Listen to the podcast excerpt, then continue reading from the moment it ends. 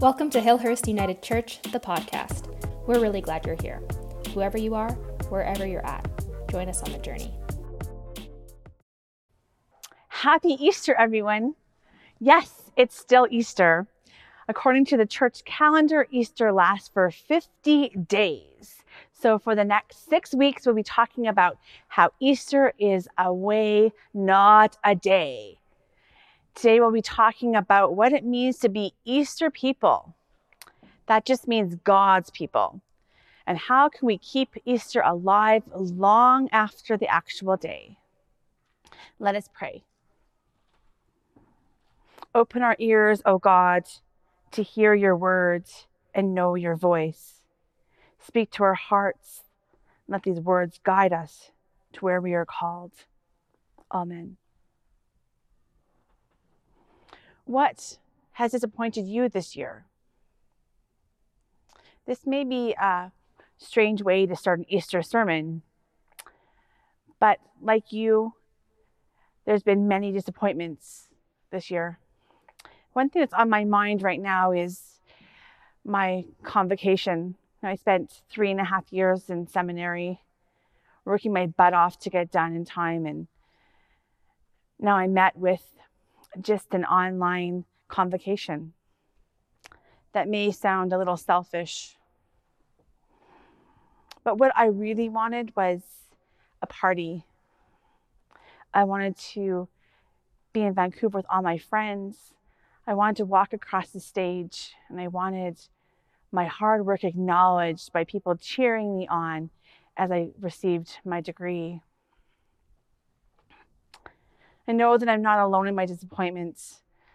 I talked to a couple last week who had their 50th wedding anniversary during 2020, and they had planned to fly their whole family to Mexico, including their grandkids, and celebrate there, but that had to be postponed. So, again, COVID has disappointed us.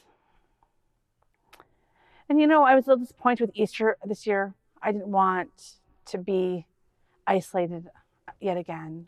It seems like the most important Christian holiday of the year just kind of felt like an ordinary Sunday. And I would love to stand up here and tell you, as spiritual people, it's your duty to find joy amongst the darkness. Just snap out of this funk. But perhaps that would make me a little bit of a hypocrite. I can't preach stick your head in the sand and pretend everything is great because Easter happened. Reality is, we are still in the COVID cave and it sucks. I really wanted Easter to make it all better. I wanted to find the Easter joy that would make me feel like life was normal, but it's not normal.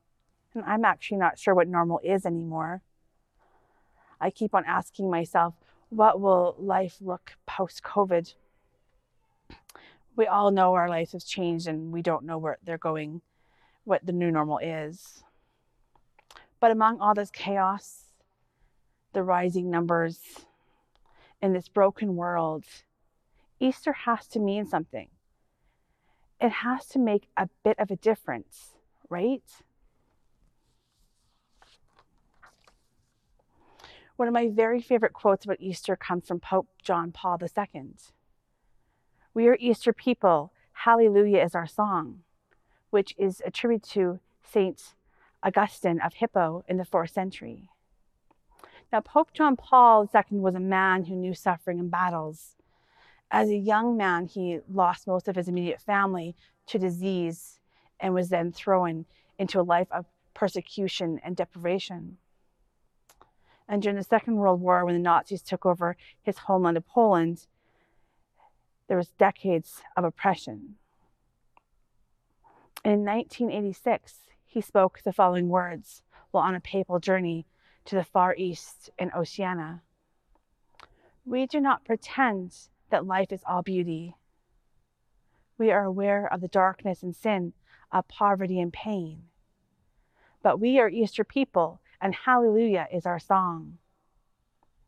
If we really are Easter people, if our faith goes beyond the surface, Is it really up to us to be beacons of the world that is suffering? Being Easter people does not mean we will not suffer. Around this time last year, I was working at Foothills United Church, I was doing live Zoom services. I remember saying, COVID there has to be something good that comes out of COVID. And one of my congregation members stood up, well, spoke up and said, Kim, you're wrong. There's nothing good about this pandemic. People are dying, people are sick. I'm alone, isolated in my house, and I've never in my life felt so dead.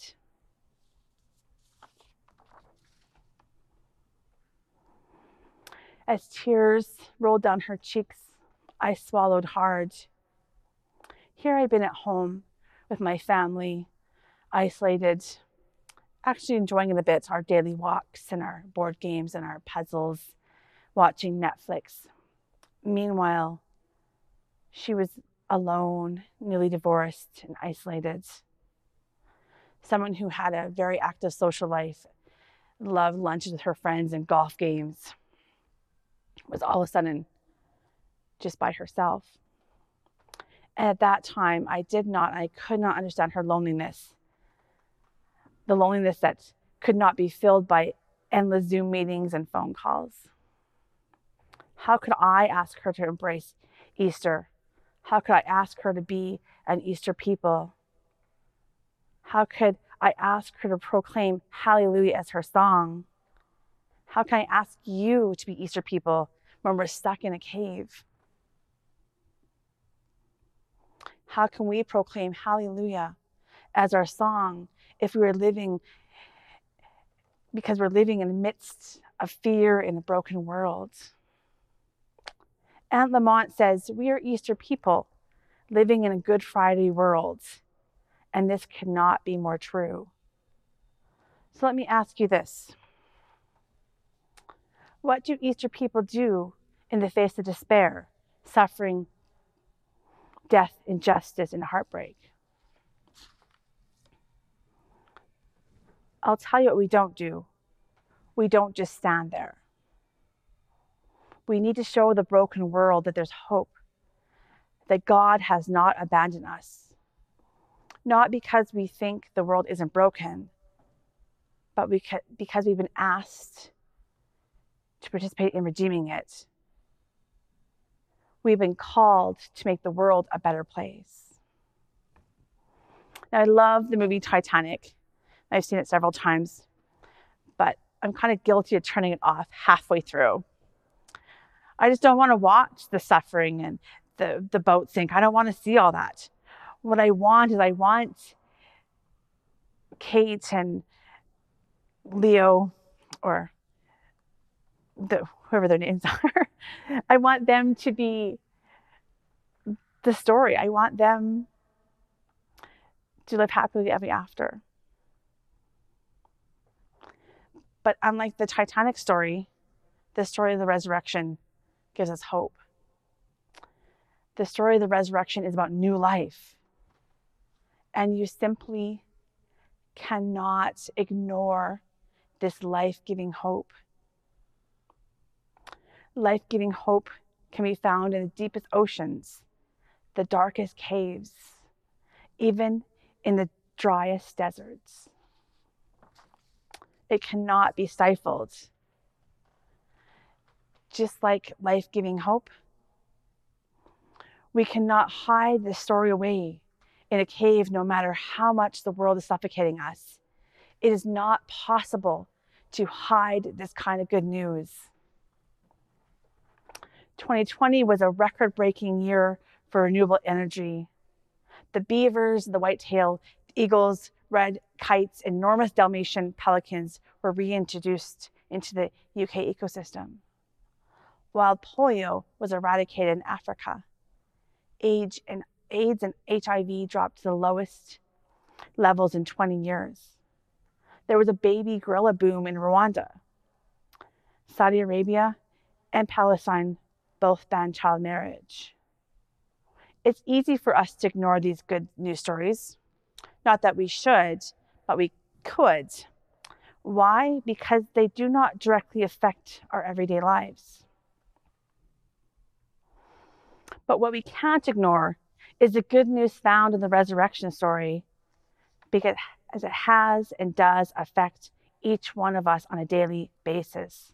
Well, at least it should. As John says, Easter is not a day, it's a way.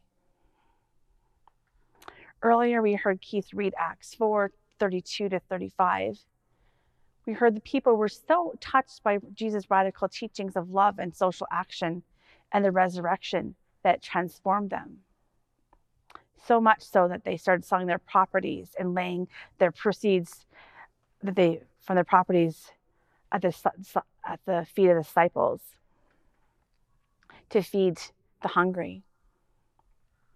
I don't know about you, but I'm not sure the last time I was so profoundly touched by someone's teaching and their generosity and love that I decided to sell my house and give the money to those who need it.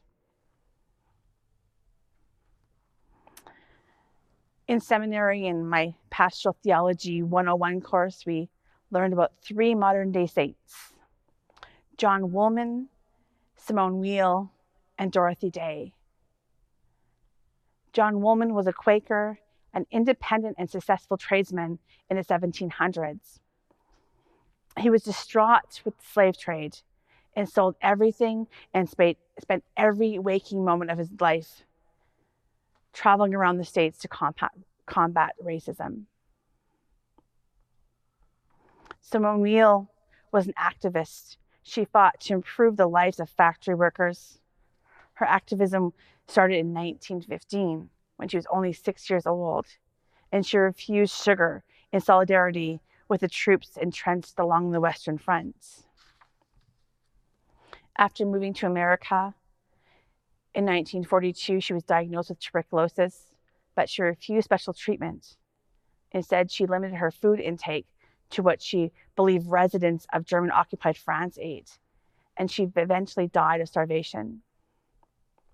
Lastly, Dorothy Day was a social activist. She spent her whole life fighting for the oppressed. She was so drawn to her causes, she gave up all of her possessions and purposely lived a life of poverty. Upon hearing about these saints, I was confused. Did being an Easter people mean giving up everything and starving myself or living in a life of poverty? Is this what is being asked of us? Yes. And yet, no. We are not supposed to sit helplessly. We should give to those who are suffering. We should grieve with those who are suffering. We should pray for the hurting. We should give our funds, our time, and our energy to make change, no matter how small. We should speak up. This is what it means to be Easter people. We are called to open wide the doors of God's unifying love. This might be by, by being generous this might be by marching and protesting with the marginalized. It might be forgiving someone who hurt us. It might mean feeding the hungry. And it simply might mean keeping our eyes wide open to the suffering in the world. And what if we fail? What if we walk by that homeless person and simply ignore them, pretending they're not there? What if we decide we are too overwhelmed with the state of this world to march down the streets? What if we forget to love our neighbors as ourselves? Then we need to remind ourselves that we are Easter people. We are God's people. The resurrection gives us a gift of starting over and over again and trying again we need to remember that because of the resurrection, no matter what we do or we don't do, no matter what we say or we don't say, no matter what we think or we don't think, we will always be Easter people, God's people. Because of the resurrection, we are loved unconditionally. We are extended endless grace, and each day is a new day. Thanks so much for tuning in to Hillhurst United Church, the podcast. If you enjoyed today's episode and are thinking about someone who might enjoy it too, we invite you to send it their way and help the podcast grow. We're really glad you're here, and we'd love to know what you thought about today's sermon. Leave us a review in iTunes or send us an email at communications at hillhurstunited.com. We'd love to hear from you.